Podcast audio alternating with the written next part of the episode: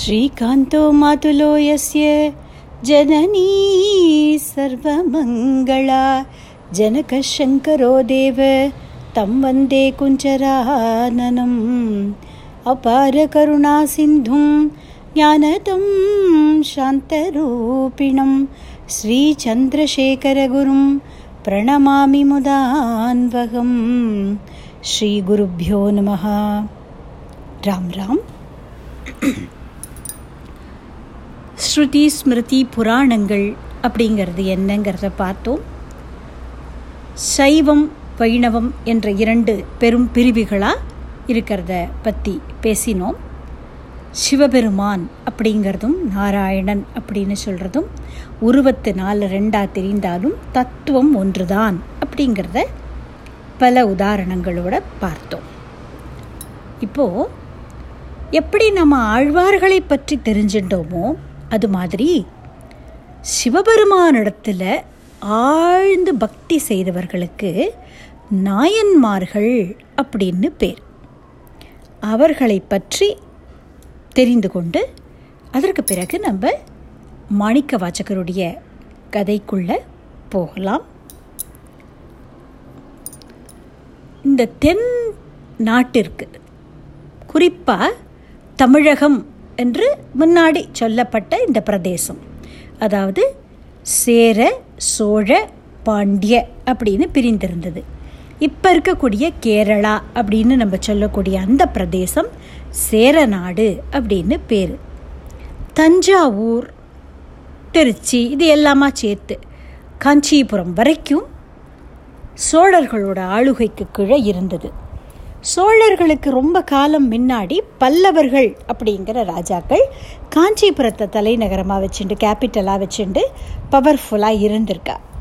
அவர்களுடைய டிக்ளைனுக்கு அப்புறமா சோழ சாம்ராஜ்யமாக ஆயிடுத்து காஞ்சிபுரம் வரைக்கும். வடக்கே வேங்கடம்னு சொல்லக்கூடிய திருப்பதி வரைக்கும் சோழர்களுடைய சாம்ராஜ்யமாக இருந்திருக்கு. சதர்ன் மோஸ்ட் பார்ட் மதுரை, இங்கே ராமநாதபுரம், புதுக்கோட்டை, சிவகங்கை, அந்த மாதிரி அந்த ஏரியாலாம் பாண்டிய நாடு அப்படின்னு இருந்திருக்கு. இப்படி இந்த தமிழ்நாடு அப்படிங்கிறது தான் இந்த southern tip of the peninsula அப்படி இருந்திருக்கு. இந்த தென்னாடு அப்படின்னு சொல்லக்கூடிய இந்த தமிழ்நாட்டுக்கு என்ன ஒரு தனி பெருமை அப்படின்னா, ஸ்ரீமத் பாகவத புராணத்திலேயே சொல்லப்படுறது ஒரு ஃப்யூச்சரிஸ்டிக் வியூ மாதிரி சொல்கிறார் வியாச பகவான். அதாவது பக்தி அப்படிங்கிற பெண் நாரதரை சந்திக்கிறதாக ஒரு கற்பனை, ஒரு ஒரு உரையாடல், ஒரு கான்வர்சேஷன் வருது. அதில் அந்த பக்தி தேவி நாரதர்கிட்ட சொல்கிறார், நான் தாமிரபரணி நதிக்கரையில் பிறந்தேன், தமிழ்நாட்டில் நான் ரொம்ப புஷ்டியோடு இருந்தேன், அங்கே தான் பிறந்து நான் உற்பத்தியானேன். அதுக்கப்புறமா கர்நாடகத்தில் போய் நான் இன்னும் கொஞ்சம் விருத்தியாகி நன்னா வளர்ந்தேன். கொஞ்சம் மகாராஷ்டிரத்துலேயும் உத்கர்ஷத்தோடு தான் இருந்தேன். அப்புறம் குஜராத் அப்படின்னு சொல்லக்கூடிய அந்த பகுதிக்கு போனேன், இங்கே ரொம்ப குறைஞ்சி போயிட்டேன். அப்புறம் பார்த்தா எனக்கு ஒன்றுமே என்னை போஷிக்கிறதுக்கு ஆள் இல்லாதபடி ஆயிடுத்து. மறுபடியும் இந்த விருந்தாவனத்துக்கு வந்தபோது தான் எனக்கு புத்துயிர் கிடச்சிது அப்படின்னு பக்தி தேவி சொல்கிறதாக அங்கே ஒரு பாகவத மகாத்மியத்தை சொல்லக்கூடிய கதையில் வருது. பத்ம புராணத்தில் சொல்லப்பட்டிருக்கு இந்த கதை. அப்படி உற்பத்தியானது இந்த திராவிட தேசம் அப்படின்னு சொல்லக்கூடிய இந்த தமிழ் பிரதேசம், அதாவது பண்டைய இந்தியாவில் இப்போ நம்ம நார்த் இந்தியா சவுத் இந்தியா அப்படின்னு பிரிக்கிறோம் இல்லையா, அந்த மாதிரி கவுட தேசம் திராவிட தேசம் அப்படின்னு ரெண்டாக பிரிஞ்சிருந்தது. கவுட தேசம் அப்படிங்கிறது விந்தியாஸ்க்கு அந்த பக்கம் இருக்கக்கூடிய பிரதேசங்கள், அந்த மாதிரி கீழே இருக்கக்கூடிய இந்த டெக்கன் பிளாட்யூ அப்படின்னு நம்ம சொல்கிறோம் இல்லையா, இப்போ அந்த போர்ஷன் திராவிட தேசம் அப்படின்னு சொல்லப்பட்டிருக்கு. பஞ்ச திராவிட தேசங்கள் அப்படின்னு அஞ்சு தேசங்களாக இது பிரிஞ்சிருந்திருக்கு. மகாராஷ்டிரம், கர்நாடகம், ஆந்திரம், பாக்கி இருக்கிற ரீஜன் இந்த தமிழ்நாடு, கலிங்கம் அப்படி இருந்திருக்கு. ஸோ திராவிட தேசம் அப்படிங்கிறது ஒரு ரீஜனை குறிக்கக்கூடிய வார்த்தை, இந்த தமிழ் நாட்டை குறிக்கிறது. அப்படிப்பட்ட இந்த திராவிட தேசத்தில் பல்வேறு மகான்கள் தோன்ற போகிறார்கள் அப்படிங்கிறத இண்டிகேட் பண்ணுற மாதிரி தான் தாமிரபரணி நதியஸ்ட கிருத்தமாலா பயஸ்வினி அப்படின்னு ஆரம்பித்து ஒரு ஸ்லோகத்தில் சொல்லப்பட்டிருக்கு. இது என்னென்னு நம்ம பார்த்தோம்னா, கலி ஆரம்பித்து ஐம்பத்தி ஆறு நாட்களில் தோன்றினவர் நம்மாழ்வார்னு ஆழ்வார்களை பற்றி சொல்லும் பொழுது நம்ம சொன்னோம். அப்படி ஆழ்வார்களில் ஆரம்பித்து அதற்கு பிறகு வந்த நாயன்மார்கள், அப்படி பக்திங்கிற அந்த மூமெண்ட் ரொம்ப ஒரு ஒளிமயமாக இருந்திருக்கு இந்த தமிழ் தேசத்தில்.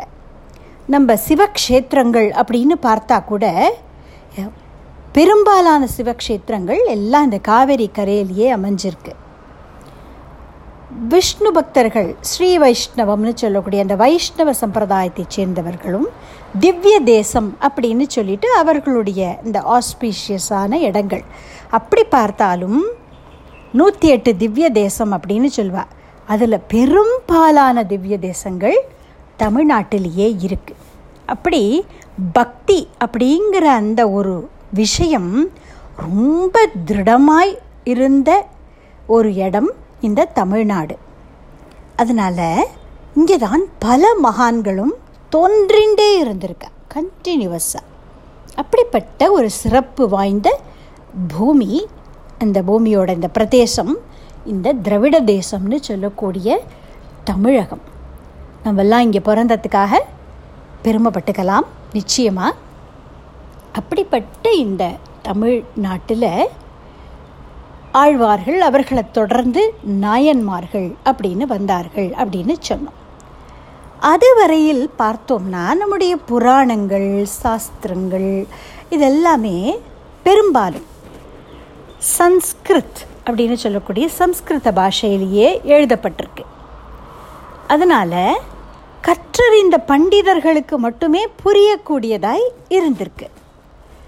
பிரதேச பாஷையில் எழுதுறது அப்படிங்கிற அந்த ட்ரெண்ட், அதாவது வெர்னாக்குலர் லாங்குவேஜஸ், ரீஜனல் லாங்குவேஜஸில் எழுதுறது அப்படிங்கிறதான ட்ரெண்டை இந்த ஆழ்வார்கள் ஆரம்பிச்சிருக்கா. தமிழ் மொழியில் தமிழ் வேதம்னே சொல்லுவா அந்த திவ்ய பிரபந்தத்தை.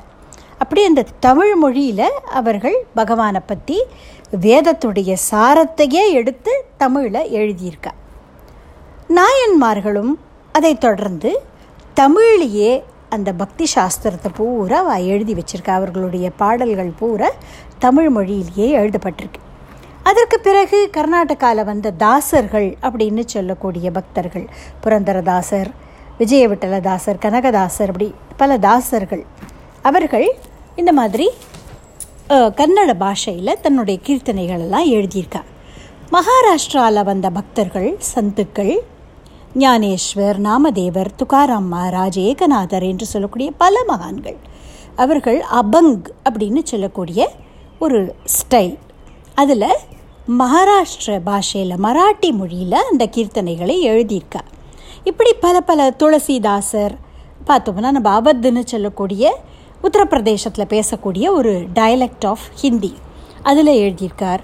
சூரதாசரும் பார்த்தோன்னா பிரஜ பாஷைன்னு சொல்லக்கூடிய பிரஜபூமி அப்படின்னு சொல்லக்கூடிய இந்த பிருந்தாவனம், கோகுலம், பர்சானா என்று சொல்லக்கூடிய அந்த ரீஜன் உத்தரப்பிரதேசத்தில் அங்கே இருக்கக்கூடிய ஒரு டயலெக்ட், அந்த ஹிந்தி அதில் எழுதியிருக்கா.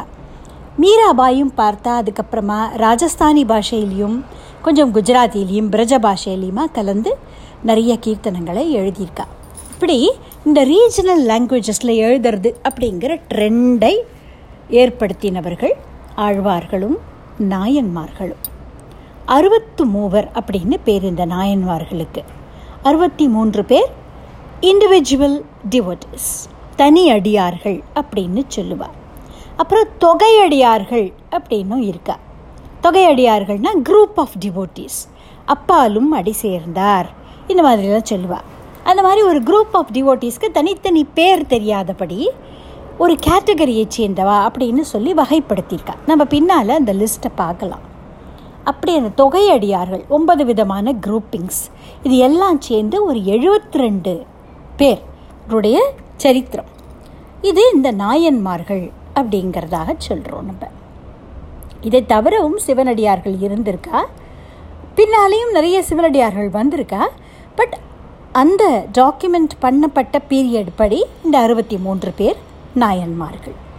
சரி, இவர்களுடைய சரித்திரம் நமக்கு எப்படி கிடைச்சது, யார் இதை எழுதி வச்சா அப்படிங்கிறத கொஞ்சம் தெரிஞ்சுக்கணும் இல்லையா. ஆழ்வார்களை பற்றி பார்த்தபோது நம்ம சொன்னோம், அந்த பாசுரங்கள் நாளடைவில் காணாதையே போயிடுத்து. சார்ங்கபாணியுடைய கோவிலில் சிலர் வந்து திருவாய்மொழியிலேருந்து ஒரு சில பாடல்களை பாட நாதமுனிகள் அப்படிங்கிற ஒரு மகான் அதை கேட்டுட்டு அதற்கு பிறகு நம்மாழ்வார் பிறந்த க்ஷேத்திரமான ஆழ்வார் திருநகரியில் போய் தியான நிஷ்டராய் இருந்து நம்மாழ்வாரை குறித்து தியானம் பண்ணி ஞான நிலையில் திருப்பி அந்த பாசுரங்களையெல்லாம் அவருக்கு ஸ்புரித்து அவர் மறுபடியும் அதை கம்பைல் பண்ணி வச்சார் அப்படிங்கிறதாக நம்ம பார்த்தோம். அதே போல் இங்கே நாயன்மார்களுடைய சரித்திரத்தை, அவர்களுடைய பாடல்களை, இதையெல்லாம் நமக்கு கொடுத்தது யார், அது எப்படி கிடச்சிது அப்படிங்கிற ஒரு பேக்ரவுண்டை பார்க்கணும் நம்ம. அதுக்கு நாம் சேக்கிழார் பெருமான் அப்படின்னு சொல்லக்கூடிய ஒரு மகான் அவருடைய சரித்திரத்திலேருந்து தொடங்கி பார்க்கலாம். இந்த சேக்கிழார் அப்படிங்கிறவர் யார் அப்படின்னு பார்த்தோம்னா, இவருடைய தந்தையார் அனபாய சோழன் அப்படின்னு சொல்லக்கூடிய சோழராஜா, அதாவது இரண்டாம் குலோத்துங்கன் அப்படின்னு அவரை சொல்லுவார். ராஜராஜ சோழனுக்கு அப்புறமா வந்த சோழ மன்னர். அவருடைய சபையில் அமைச்சராக இருந்திருக்கார், மினிஸ்டராக இருந்திருக்கார். இவருடைய அம்மாவுடைய ஊர் குன்றத்தூர் அப்படின்னு சொல்லக்கூடிய இடம், இப்போ இருக்கிற சென்னை பக்கத்தில் இருக்கக்கூடிய குன்றத்தூர் அப்படிங்கிற இடம். அப்பா சோழ ராஜா கிட்ட மினிஸ்டராக இருந்ததுனால, பிறந்தது தாய் வீடு குன்றத்தூராக இருந்தாலும் அதற்கு பிறகு அவர் வளர்ந்தது சோழ தேசத்தில். ராஜாக்கள் அந்த காலத்தில் பொலிட்டிக்ஸ்லேயே இருக்கிறதுனால, அட்மினிஸ்ட்ரேஷன் இதையே கவனிச்சுட்டு இருக்கிறதுனால, அவர்களுக்கு அதுக்கு ஒரு ரிலாக்ஸேஷன் வேணும். அப்படிங்கும்பொழுது நிறைய லிட்டரரி டிபேட்ஸ் அப்படியெல்லாம் நடத்துவா. புலவர்கள், போயட்ஸ் அப்படின்னு சொல்லக்கூடியவாளெல்லாம் என்கரேஜ் பண்ணி அவர்களையெல்லாம் பாடல்கள் பாட சொல்லி அதுக்கு நிறையா சன்மானம் கொடுப்பா. இப்படியெல்லாம் உண்டு. அதுலேயும் சோழ வளநாடு சோறுடைத்து அப்படின்னு ஒரு வச்சனம் உண்டு. காவேரி பாயறதுனால அந்த டெல்டா ரீஜன் வளமான பூமி, கண்ணு கட்டின தூரம் வரைக்கும் பச்சை பட்டாடையை அப்படியே விரித்து வச்சது மாதிரி வயல்வெளிகள் இருக்கும். நான் பார்த்துருக்கிறேன், என் காலம் வரைக்கும் அப்படி பார்த்துருக்கிறேன். அப்படிப்பட்ட ஒரு வளமான பூமி, சாப்பாட்டுக்கு கவலையே இல்லை அப்படின்னா, அதுக்கப்புறம்தான் மனுஷனால் கலைகள், ஃபைன் ஆர்ட்ஸ்லலாம் ஒரு அட்டென்ஷன் கொடுக்க முடியும். ஸோ இந்த பேசிக் நீட்ஸ் சாட்டிஸ்ஃபை ஆகிட்டதுனால சோழ நாட்டில் தான் இந்த நுண்கலைகள்னு சொல்லக்கூடிய ஃபைன் ஆர்ட்ஸ், பாட்டாக இருக்கட்டும், டான்ஸாக இருக்கட்டும், பெயிண்டிங்காக இருக்கட்டும், இதெல்லாம் ரொம்ப ஒரு ஆரோக்கியமாய் வளர்ந்தது அப்படின்னு சொல்லலாம். இன்றைக்கி கூட ரொம்ப பிரபலமான ஆர்டிஸ்ட், அந்தந்த துறையில் ரொம்ப எக்ஸ்பர்ட்டாக இருக்கிறவாளோட ஆரிஜின் ட்ரேஸ் பண்ணி பார்த்தோம்னா தஞ்சாவூர்காரா அப்படின்னு சொல்லுவாள். அந்த ஒரு ரீஜனை சேர்ந்தவர்களாக இருப்பாள். ஏன்னா கலை அப்படிங்கிறது அவர்களுடைய ஜீன்ஸ்லேயே இருக்குது. ஏன்னா அந்த ரீஜன் அந்த மாதிரி இருந்திருக்கு, ரொம்ப வளமான பூமியாக இருந்ததுனால கலைகள் வளர்க்கப்பட்டிருக்கு அரசர்களால். அண்டு சோழர்களும் ரொம்ப பவர்ஃபுல் கிளானாக இருந்ததுனால ரொம்ப காலத்துக்கு அந்த பேட்ரனேஜ் கொடுத்து போயட்ஸு, ஸ்காலர்ஸு எல்லாரையும் அவர்கள் ஆதரவு கொடுத்து வளர்த்திருக்கா. அப்படி இந்த அனபாய சோழன்னு சொல்லக்கூடிய இந்த ராஜா தன்னுடைய மினிஸ்டர், அந்த சேக்கிழாருடைய அப்பா, அவர்கிட்ட அப்பப்போ லிட்டரரி டவுட்ஸ் அதெல்லாம் கேட்டு டிஸ்கஸ் பண்ணி அதெல்லாம் செய்கிற வழக்கம் உண்டு. ஒரு நாள் ராஜாவுக்கு ஒரு சந்தேகம். அவர் கேட்குறார் தன்னோட மினிஸ்டர்கிட்ட, கடலை விட பெரியது எது, உலகத்தை விட பெரியது எது, மலையை விட பெரியது எது? இது மூணுத்துக்கும் ஒரு ப்ரூஃபோட, அதாவது சான்று இதில் ஏதாவது ரெஃபரன்ஸ் எடுத்து கொடுக்கணும். அந்த மாதிரி ரெஃபரன்ஸோட சொல்ல முடியுமா அப்படின்னு கேட்குறார். எனக்கு நீங்கள் நாளைக்குள்ளே பதில் சொல்லணும்னு ராஜா சொல்லிட்டார். வீட்டுக்கு வந்த மினிஸ்டர் கவலையாக இருக்கார். திடதிப்புன்னு ராஜா இப்படி ஒரு கேள்வி கேட்டுட்டாரே, இப்போ என்ன சொல்கிறது, இதுக்கு வேறு சான்று கேட்குறார், அதாவது ரெஃபரன்ஸ் கேட்குறாரு, எங்கே இந்த எடுத்து என்ன சொல்கிறது அப்படின்னு அவர் யோசிச்சுட்டுருக்கார். அப்போ வீட்டில் அவருடைய சின்ன குழந்தை, அதாவது பாடசாலையில் அப்போ தான் படிச்சுட்டு இருக்கக்கூடிய குழந்தை, அந்த சேக்கிழாருங்கிறது அப்புறம் ஏற்பட்ட பேர், அவருடைய சின்ன வயசில் இருக்கக்கூடிய மேடன் நேம் அப்படி சொல்கிறோம் இல்லையா, அந்த மாதிரி பேர் வந்து அருண்மொழி அப்படின்னு பேர். அந்த அருண்மொழிங்கிற குழந்தை விளையாடின்னு இருக்கான். அப்பா சபையிலேருந்து வீட்டுக்கு வந்ததும் ஓடி வரான் குழந்தை, அப்பாவோட பேசணும் அப்படிங்கிறதுக்கு. அப்பா அப்படின்னு சந்தோஷமாக கூப்பிட்டுட்டே ஓடி வரான். அப்பாவோட முகம் கவலையாக இருக்கிறத பார்க்குறான். அவர் வந்து கொஞ்சம் உட்காந்து ரிலாக்ஸ் பண்ணின உடனே குழந்தை போய் பக்கத்தில் உட்காந்து அப்பாட்ட கேட்குறான், அப்பா ஏன்பா நீங்கள் ஒரு மாதிரி கவலையாக இருக்கேள், என்ன சமாச்சாரம் அப்படின்னு. அதெல்லாம் ஒன்றும் இல்லைடா கண்ணா, ஏதோ அரசு சபையில் இருக்கக்கூடிய இஷ்யூஸ் விட நீ போய் விளையாடு அப்படின்னு அப்பா சொல்கிறார். குழந்தை சொல்கிறான், இல்லைப்பா என்கிட்ட ஷேர் பண்ணிக்கோங்களே, நான் ஏதாவது ஒரு வேளை எனக்கு சொல்யூஷன் தெரிஞ்சால் சொல்கிறேனே, நீங்கள் சொல்லுங்கப்பா அப்படின்னு இன்சிஸ்ட் பண்ணி கேட்குறான். இப்போ இவருக்கு தோன்றது, சரி சும்மா குழந்தைகிட்ட ஒரு கான்வர்சேஷனுக்காக சொல்லி தான் வைப்போமே அப்படின்னு நினச்சி சொல்கிறார். ராஜா இந்த மாதிரி கேட்டிருக்கார், கடலை விட பெருசியது, உலகத்தை விட பெருசியது, மலையை விட பெருசியது, இதெல்லாம் வித் ரெஃபரன்ஸ் சொல்லணும்னு சொல்கிறார்ப்பா, அதான் நான் கவலையாக இருக்கேன், நாளைக்குள்ளே போய் பதில் சொல்லணும் அப்படின்னு சொல்கிறார். இந்த குழந்தை சொல்கிறான், இதுக்கு ஏன்பா கவலைப்படுறேள், நான் சொல்கிறேன்ப்பா இதுக்கு பதில் அப்படின்னு சொல்கிறான். அப்படியா, எங்கே சொல்லு பார்க்கலாம் அப்படின்னு அப்பா கேட்டவுடனே இந்த குழந்தை சொல்கிறான், இது நான் பதில் சொல்கிறேன்ப்பா அப்படின்னு இந்த குழந்தை சொல்கிறான். பயன் தூக்கார் செய்த உதவி நயன் தூக்கின் நன்மை கடலின் பெரிது, திருக்குறள்லேருந்துப்பா அப்படின்னு சொல்கிறான். அதாவது தான் ஒருத்தருக்கு ஒரு ஹெல்ப் பண்ணினா இன் ரிட்டர்ன் அவள் தனக்கு என்ன செய்வா அப்படிங்கிற எக்ஸ்பெக்டேஷனே இல்லாமல் ஒருத்தர் உதவி செய்கிறா இல்லையா, அதோட குவாலிட்டி என்னன்னு பார்த்தா, அதை வே பண்ணி பார்த்தா அது கடலை விட பெருசு அப்படின்னு சொல்கிறார் வள்ளுவர். இதை இந்த குழந்தை எடுத்து சொல்கிறான். பயன் தூக்கார் செய்த உதவி நயன் தூக்கின் நன்மை கடலின் பெரிது. அடுத்தது உலகத்தை விட பெருசு என்னன்னு கேட்டேளப்பா, காலத்தினால் செய்த நன்றி சிறிதெனினும் ஞாலத்தின் மானப்பெரிது, இதுவும் அதே திருக்குறள்லேருந்து தான்ப்பா. ஒருத்தர் ஹெல்ப் தேவைப்படுறது, ஒருத்தருக்கு பணத்தினால இருக்கலாம், ஒரு மோரல் சப்போர்ட்டாக இருக்கலாம், ஒரு ஃபிசிக்கல் ஹெல்ப்பாக இருக்கலாம், அந்த மாதிரி அந்த நேரம் அந்த உதவி தேவைப்படுற நேரத்தில் போய் ஒரு டைம்லி ஹெல்ப் அப்படின்னு சொல்கிறோம் இல்லையா, இன்றைக்கி எனக்கு ஒரு ஹெல்ப் வேணும், கொஞ்சம் அவசரமாக வர முடியுமா அப்படின்னு கேட்டால், நான் இன்னொரு அஞ்சு நாள் கழித்து வேணால் வரேன், இன்றைக்கி எனக்கு டைம் இல்லை, ஐ எம் பிஸி அப்படின்னு சொன்னால் அது பிரயோஜனம் இல்லை இல்லையா.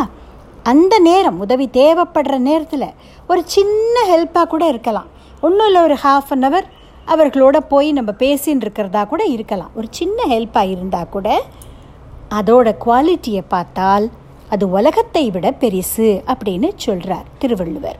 காலத்தினால் செய்த நன்றி சிறிதெனினும் ஞாலத்தின் மானப்பெரிது அப்படின்னு. மலையை விட பெருசு என்னன்னு கேட்டேளப்பா, நிலையில் தெரியாது அடங்கியான் தோற்றம் மலையினும் மானப்பெரிது.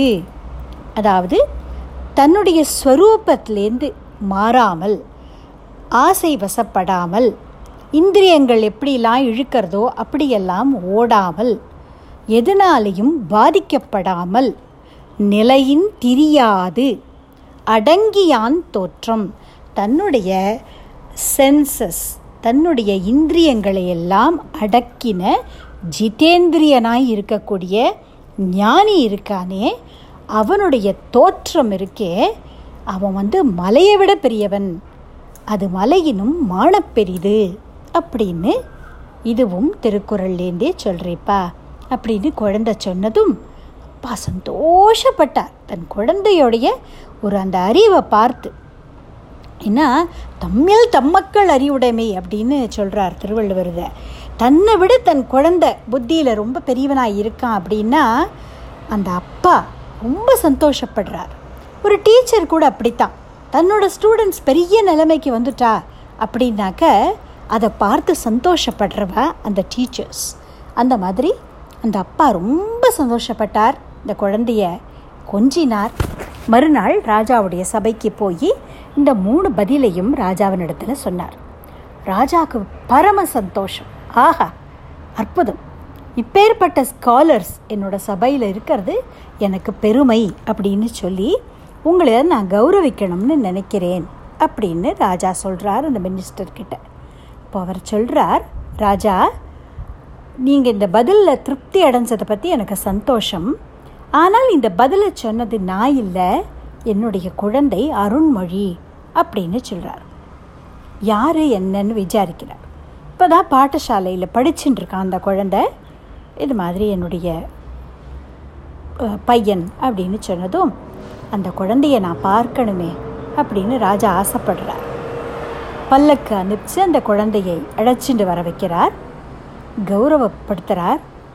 அந்த குழந்தைக்கு அது மாத்திரம் இல்லாமல் இந்த அமைச்சர்களுக்கெல்லாம் தலைவராக இருக்கக்கூடிய பிரதான அமைச்சர் அந்த போஸ்டையும் கொடுக்குறார் ராஜா. அதாவது வயசுக்கு மரியாதை இல்லை, ஞானத்துக்குத்தான் மரியாதை. திருஞான சம்பந்த மூர்த்தி சின்ன குழந்தை, அஞ்சு வயசு குழந்தை திருஞான சம்பந்த மூர்த்தி. அவர் வரும்பொழுது அவருடைய பல்லக்கை எண்பது வயசு விருத்தராக இருந்த திருநாவுக்கரசர் பெருமான் தூக்கினார் அப்படின்னு கதையில் வருது. அப்படி வயசுனால இல்லை, ஞானத்தினால யார் பெரியவர் அப்படிங்கிறத தான் நம்ம உயர்த்தி சொல்கிறோம். இதை காண்பிக்கிறதுக்காகத்தான் முருகப்பெருமான் கிட்டேயே பரமேஸ்வரன் பாடம் கேட்டதாக ஒரு திருவிளையாடல் உண்டு.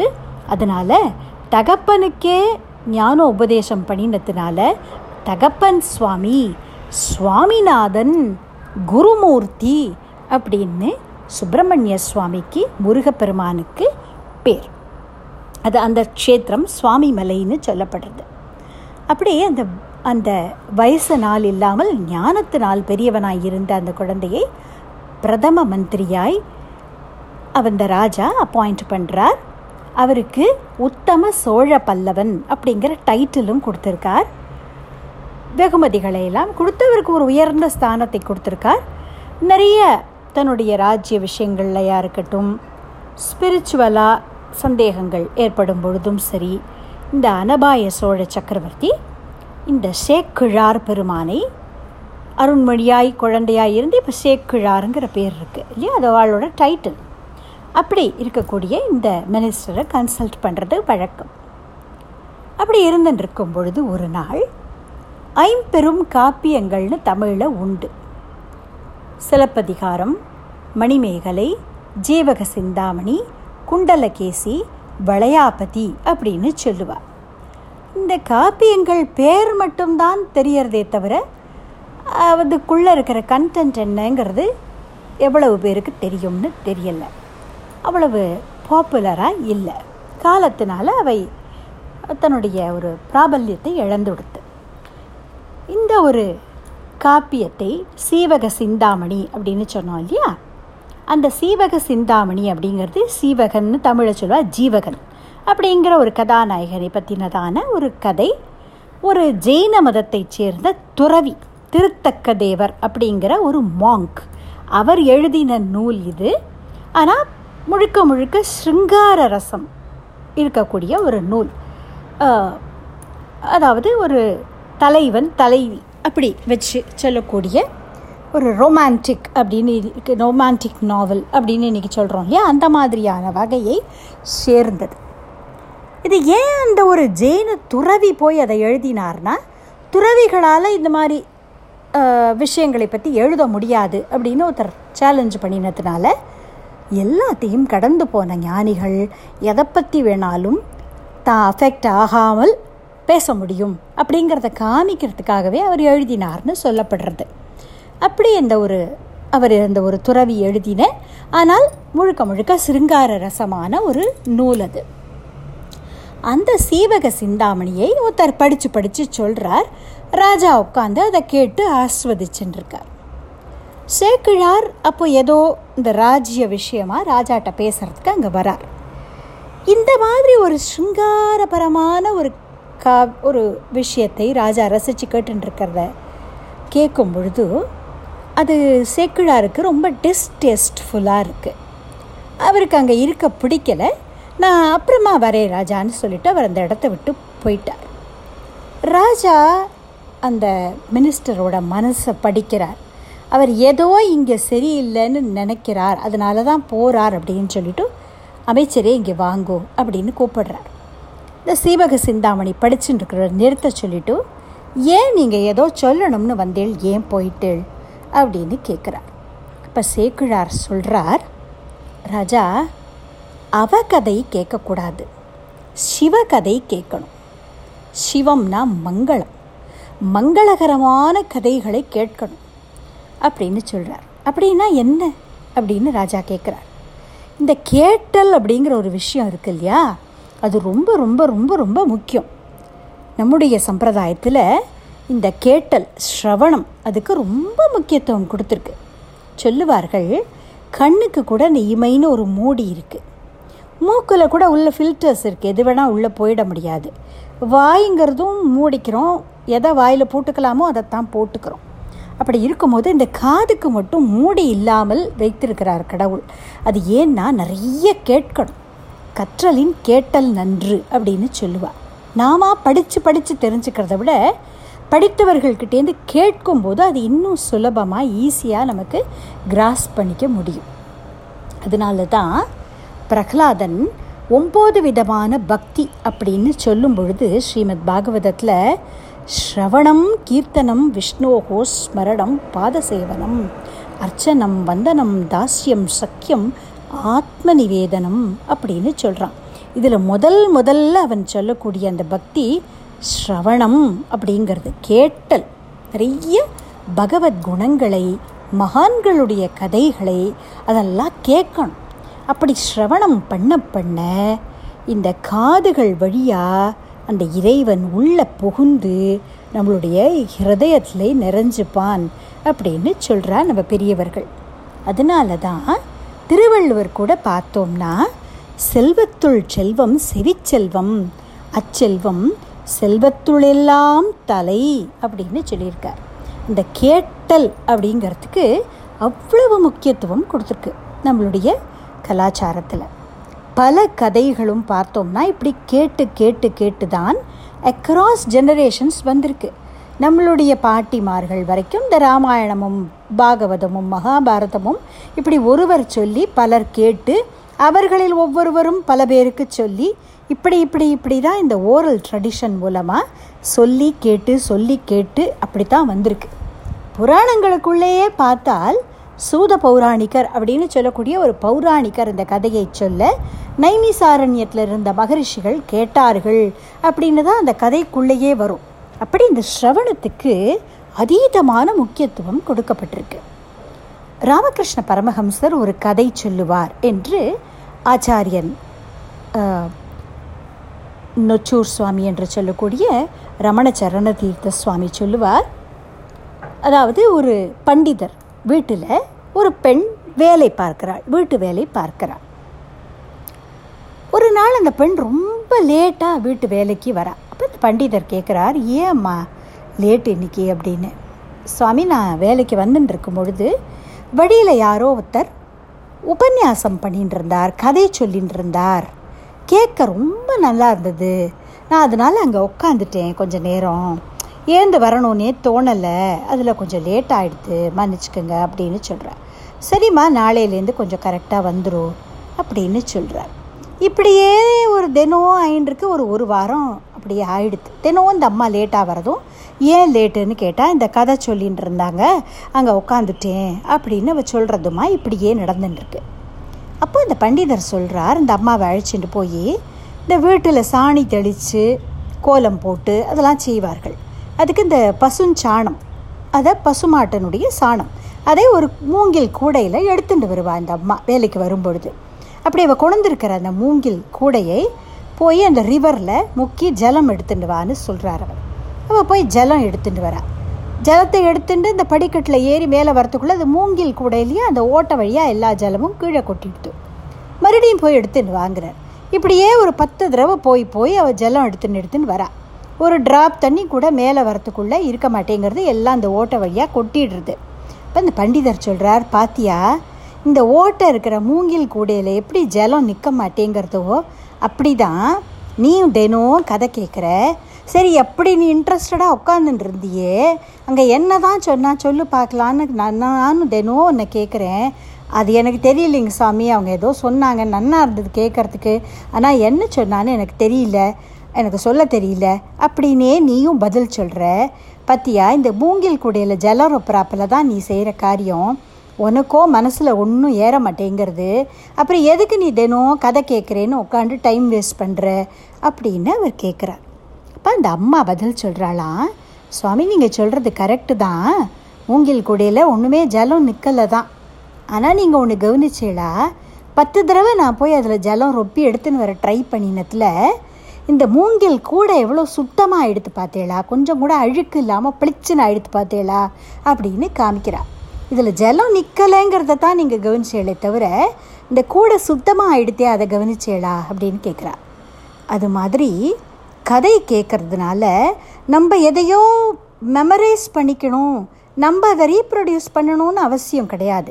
அந்த கதை கேட்க கேட்க மகான்களுடைய பெயர்கள், பக்தர்களுடைய பெயர்கள், பகவானுடைய லீலைகள் இதையெல்லாம் கேட்டுண்டே இருக்க இருக்க நம்முடைய மனசு சுத்தமாகிறது.